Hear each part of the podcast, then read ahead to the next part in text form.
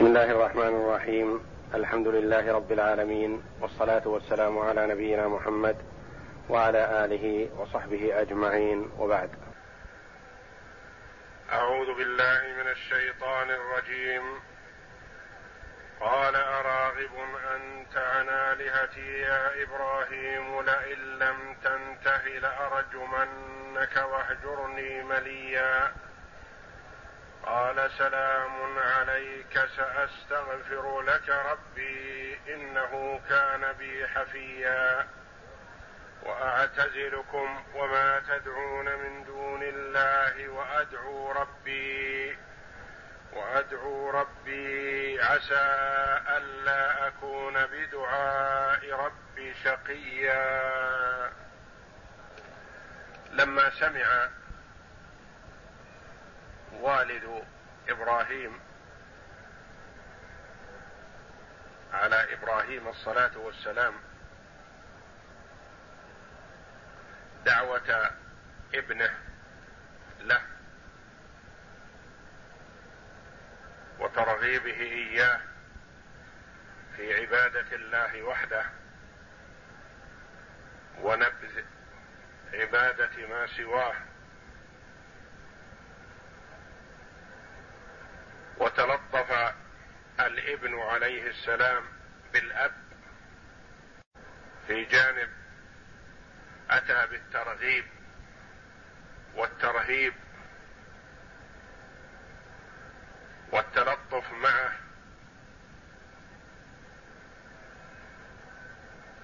مخاطبا له مناديا له بلفظ الأبوة لعله يرعوي ويستجيب لدعوة ابنه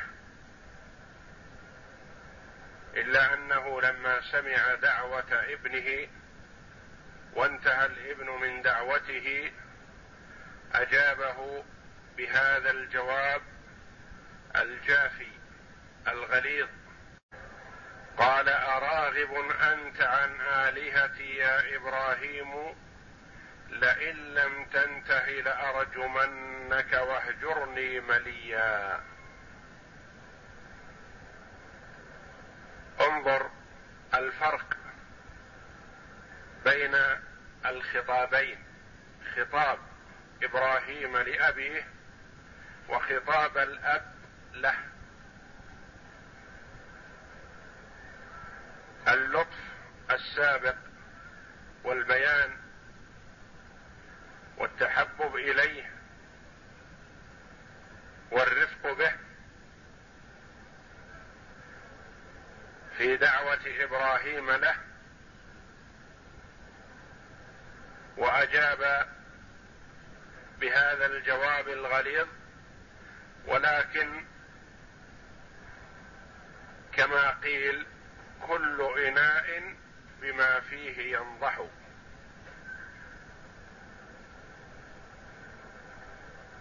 الإيمان والرحمة والشفقة في قلب إبراهيم عليه السلام والغلظه والجفا والكفر في قلب الأب. قال أراغب أنت عن آلهتي يا إبراهيم؟ الاستفهام هنا للإنكار والزجر. أراغب عن عبادة آلهتي. وقال يا إبراهيم ولم يقل يا ابني. كما قال إبراهيم عليه السلام يا ابت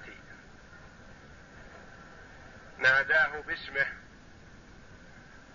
أراغب أنت عن آلهتي. أتارك أنت عبادة آلهتي؟ فلذا سببتها سببتها ورغبتني عن عبادتها لئن لم تنتهي عن قولك لي ومخاطبتك إياي. ومخاطبتك إياي ودعوتك إياي لأرجمنك. لأقذفنك بالحجارة حتى الموت. أو لأرجمنك بالكلمات السيئة القبيحة. أو لأظهرن أمرك للآخرين واحرضهم عليك. لأرجمنك واهجرني اتركني وابتعد عني. واهجرني مليا مليا زمنا طويلا. اتركني أبدا.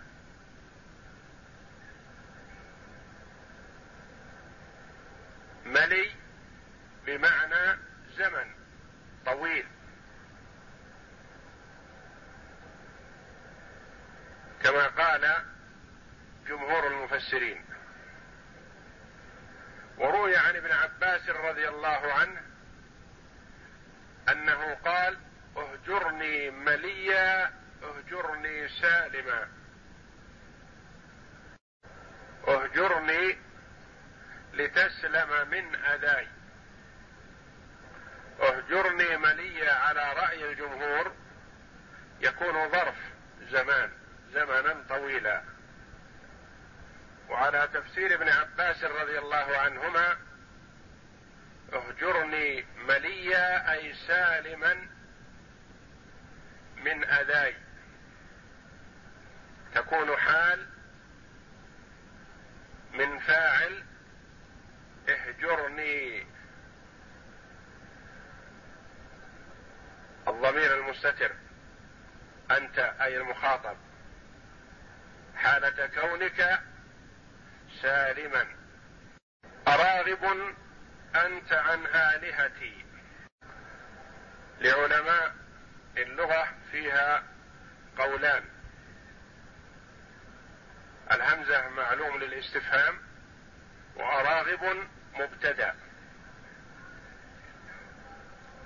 أنت فاعل سد مسد الخبر وسوغ الابتداء بالنكرة راغب كلمة نكرة لوجود الاستفهام قبلها. وقال بعضهم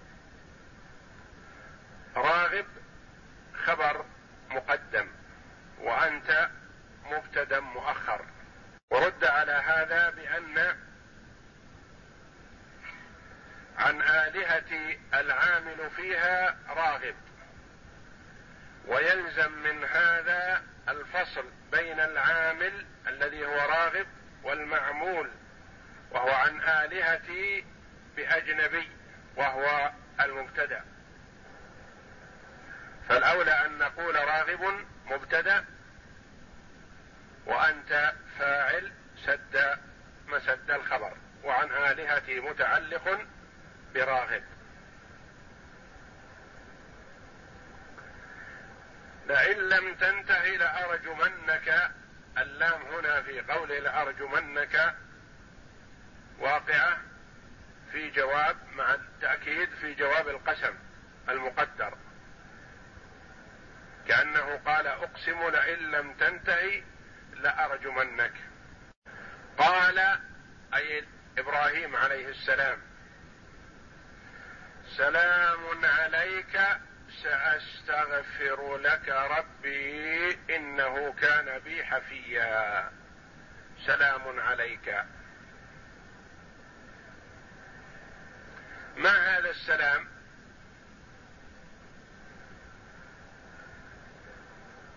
اهو إلقاء اسم الله جل وعلا عليه وهو يرد هذا الرد.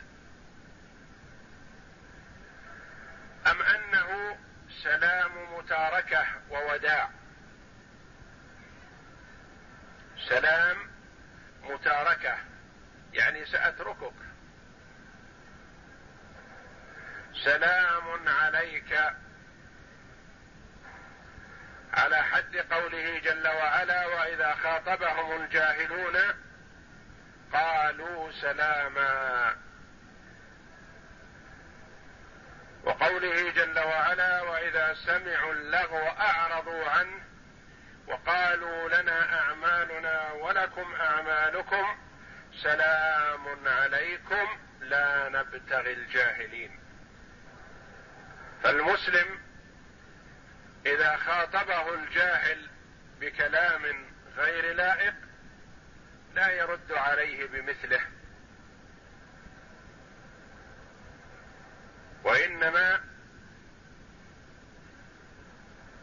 يرد عليه بما أمر من قبل الله جل وعلا.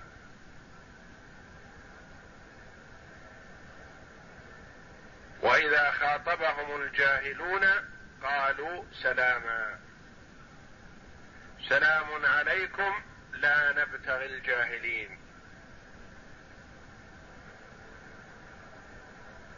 فهذا السلام ليس المراد أنه يسلم عليه وإنما يخبره بأنه مودع له وتارك له وأنه لن يناله منه أذى.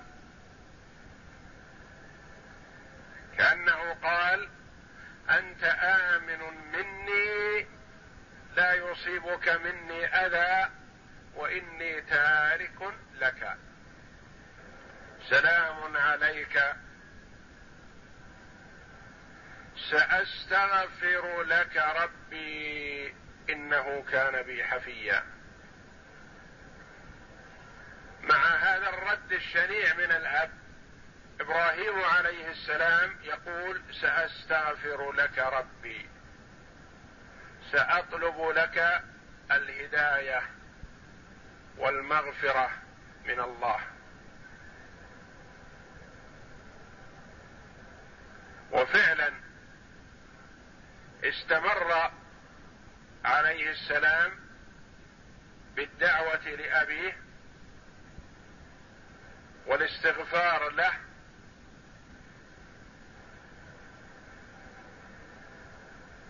واستمر على ذلك حتى بنى البيت العتيق هذا.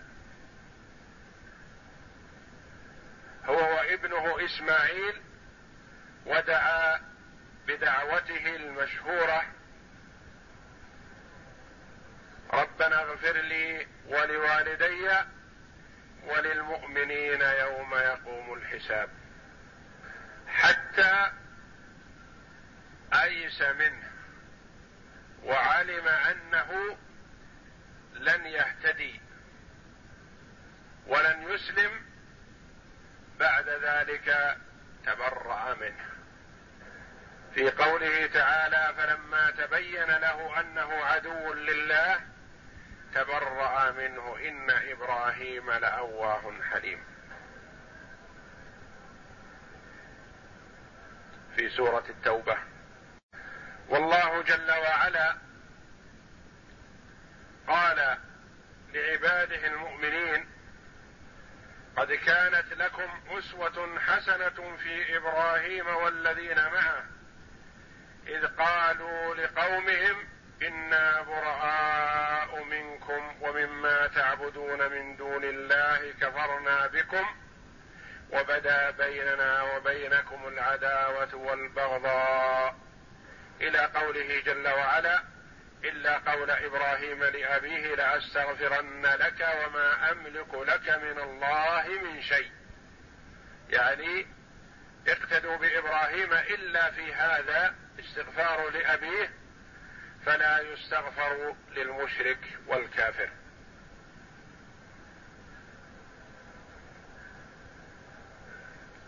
فهو استغفر له على شركه وكفره ثم لما تبين له أنه عدو لله تبرأ منه عليه الصلاة والسلام.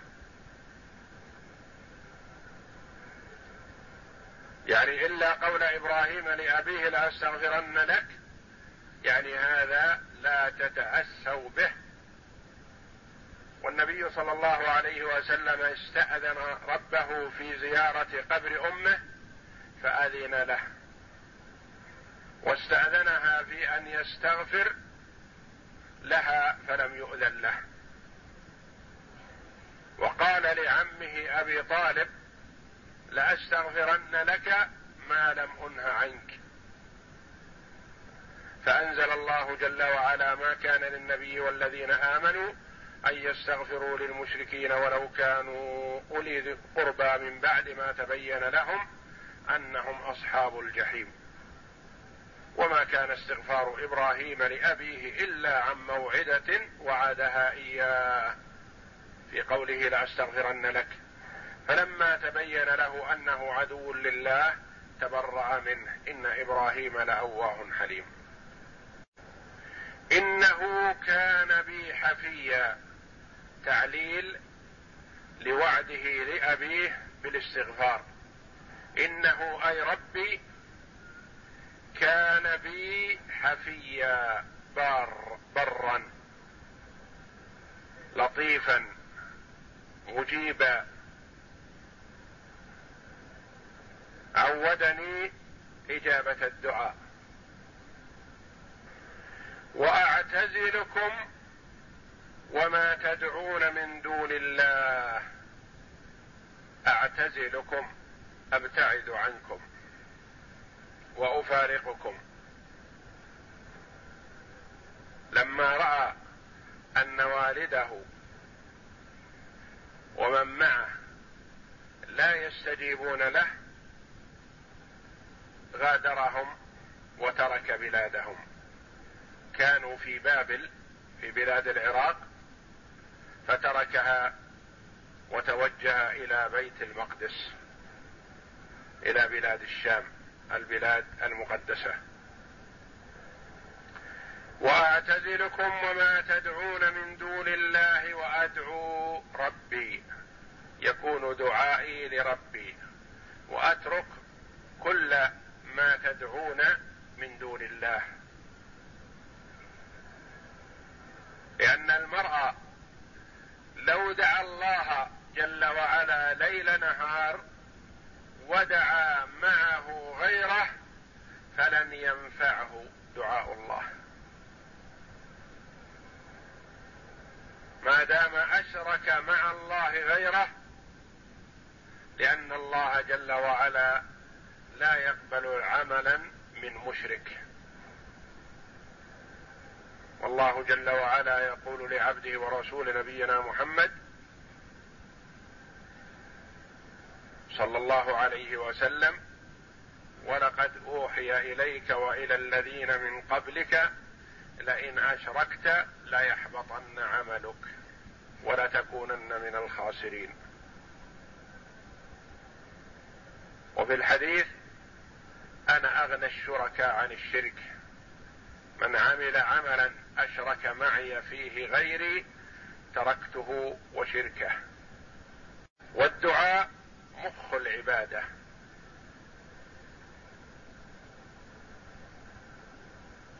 فالدعاء لله جل وعلا وحده لا شريك له. فمن دعا غيره حتى وإن كان أكرم الخلق صلوات الله وسلامه عليه فقد كفر بالله. من دعا مع الله غيره فقد كفر بالله العظيم. فمن نادى غائبا مستشفعا به طالبا النصر أو التأييد أو المدد أو العافية أو رد الغائب من غير الله جل وعلا فقد كفر بالله العظيم. فإبراهيم عليه السلام حصر دعوته رجاءه وتضرعه لربه جل وعلا وحده لا شريك له.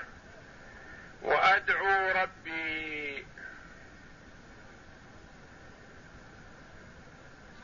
عسى ألا أكون بدعاء ربي شقيا.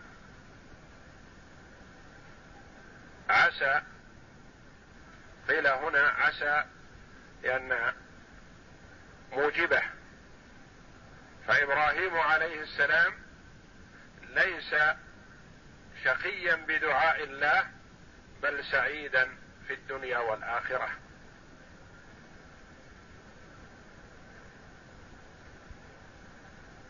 فإنه عليه الصلاة والسلام أبو الأنبياء وأفضل الرسل بعد نبينا محمد صلى الله عليه وسلم. وما بعث نبي بعده عليه الصلاة والسلام إلا من ذريته. كرامة من الله جل وعلا له أكرمه بذلك لمواقفه النبيلة المشرفة. وفي هذا إشعار لهم بأنهم أشقياء بعبادتهم الأصنام. أن عبادة الله ودعوته هي السعادة في الدنيا والآخرة وأن دعوة وعبادة ما سواه شقاء في الدنيا والآخرة. قال بعض المفسرين عسى هنا للشك في هذا الموطن. لأن إبراهيم عليه السلام شاك هل يستجاب له في أبيه أو لا يستجاب له. عسى أن لا يكون بدعاء ربي يعني باستغفاري لك.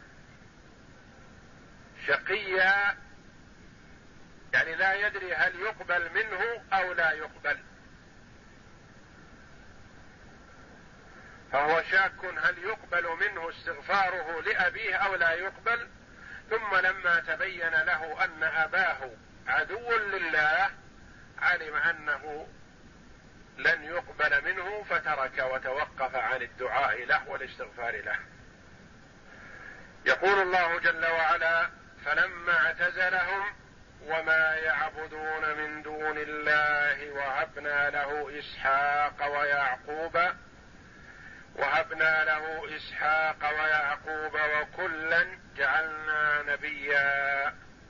ووهبنا لهم من رحمتنا وجعلنا لهم لسان صدق عليا. فلما اعتزلهم غادر بلادهم وتركهم. بقي عليه الصلاة والسلام لا أهل معه. فارق الأب والأهل والأقارب والجماعة. وذهب غريبا في بلاد الشام عليه الصلاة والسلام. كافأه الله جل وعلا بأن أخرج من صلبه من يستأنس به. ومن ترك شيئا لله عوضه الله خيرا منه. فإبراهيم عليه السلام ترك الأب والأهل من أجل الله جل وعلا. رغبة في المحافظة على دينه وتوحيده. فعوضه الله جل وعلا بأولاد من ذريته قرت عينه بهم أنبياء رآهم رأى الولد وولده. مد الله في عمره عليه الصلاة والسلام إلى إن عمره كان مئة وخمسة وسبعون سنة. فرزقه بإسحاق كما قال الله جل وعلا وبشرناه بإسحاق ويعقوب ابن إسحاق ومن وراء إسحاق يعقوب.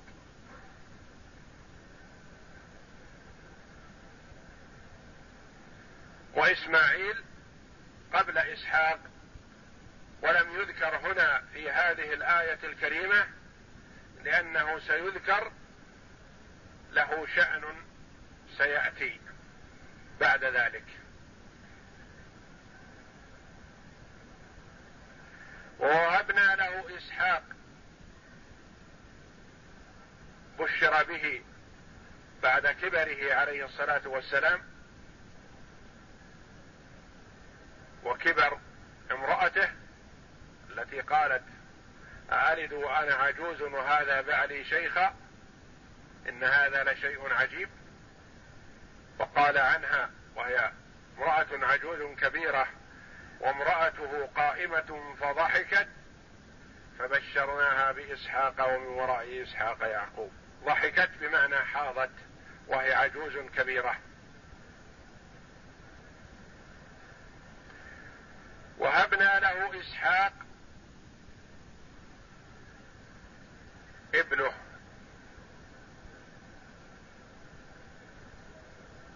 ويعقوب ابن إسحاق. ونبئ إسحاق ويعقوب في حياة إبراهيم عليه السلام لتقر عينه. وكلا يعني كلا الاثنين إسحاق ويعقوب جعلنا نبيا وهي أعلى وظيفة في الدنيا ينالها العبد.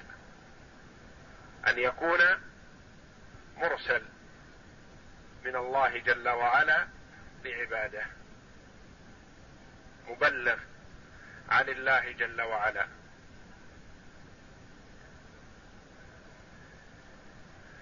ووهبنا لهم وكلا الاثنين إسحاق ويعقوب. ووهبنا لهم الثلاثة إبراهيم وإسحاق ويعقوب.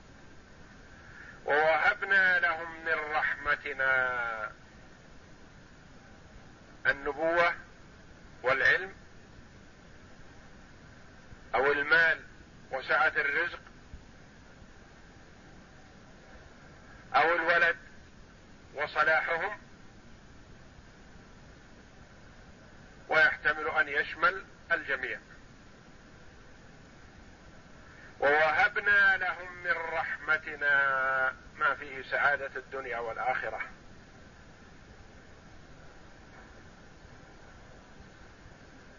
فالعطاء فضل وإحسان من الله جل وعلا جود وكرم. وجعلنا لهم لسان صدق عليا. وجعلنا لهم لسان صدق ذكر حسن. لأن الذكر الحسن مصدره اللسان.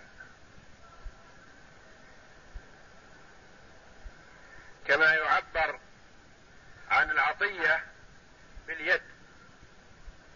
يقال عندي لفلان يد يعني أعطاني شيء. أو عند فلان لي يد.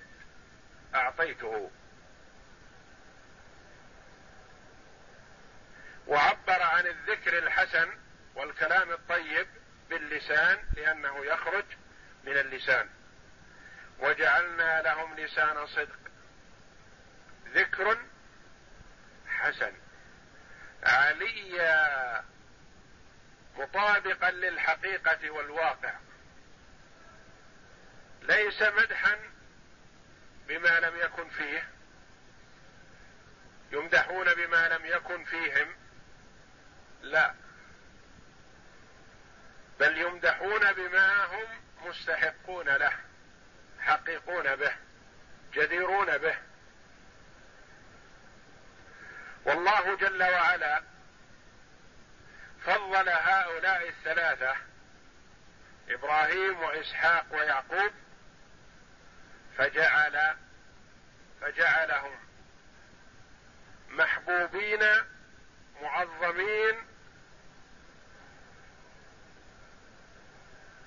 من جميع الطوائف المشهورة اليهودية والنصرانية والإسلام. معظمون محبوبون مدعو لهم بالخير. وجعلنا لهم لسان صدق عليا. وقوله جل وعلا وكلا جعلنا نبيا كلا مفعول لجعل مفعول أول ونبي مفعول ثاني. والله جل وعلا إذا أحب عبدا جعل له الذكر الحسن والثناء الطيب. ولهذا علماء سلف هذه الأمة رحمهم الله ورضي عنهم يدعى لهم ويترحم عليهم كلما ذكروا. والله جل وعلا إذا أحب عبدا نادى جبريل فقال إني أحب فلانا فأحبه فيحبه جبريل. ثم ينادي جبريل في السماء إن الله يحب فلانا فأحبوه فيحبه أهل السماء. ثم يوضع له القبول في الأرض. تجده محبوبا عند الناس وإن لم يعمل لهم شيئا. وإذا أبغض الله جل وعلا كره عبدا نادى جبريل إني أبغض فلانا فأبغضه فيبغضه جبريل. ثم ينادي جبريل في السماء إن الله يبغض فلانا فأبغضوه فيبغضه أهل السماء. ثم توضع له الكراهية والبغضاء في الأرض. فيبغضه الناس وإن لم ينلهم منه سوء بحد ذاته وإنما نال غيرهم. فالله جل وعلا أكرم خليله ورسوله إبراهيم على نبينا وعليه أفضل الصلاة والسلام بأن جعل له الذكر الحسن وجعل الأنبياء من ذريته وجعله مقبولا عند جميع الطوائف عند جميع الفرق عليه الصلاة والسلام. مكافأة له على مواقفه الطيبة عليه الصلاة والسلام. وقد ابتلي ابتلاء عظيما فصبر ونجح في هذا الابتلاء والامتحان. وكما قال الله جل وعلا واذ ابتلى إبراهيم ربه بكلمات فأتمهن. قال إني جاعلك للناس إماما. قال ومن ذريتي. قال لا ينال عهد الظالمين. وجعله الله أمة وحده. وعوضه الله جل وعلا خيرا مما ترك. لما ترك أباه وقومه من أجل الله عوضه الله خيرا. والله أعلم. وصلى الله وسلم وبارك على عبده ورسول نبينا محمد وعلى آله وصحبه أجمعين.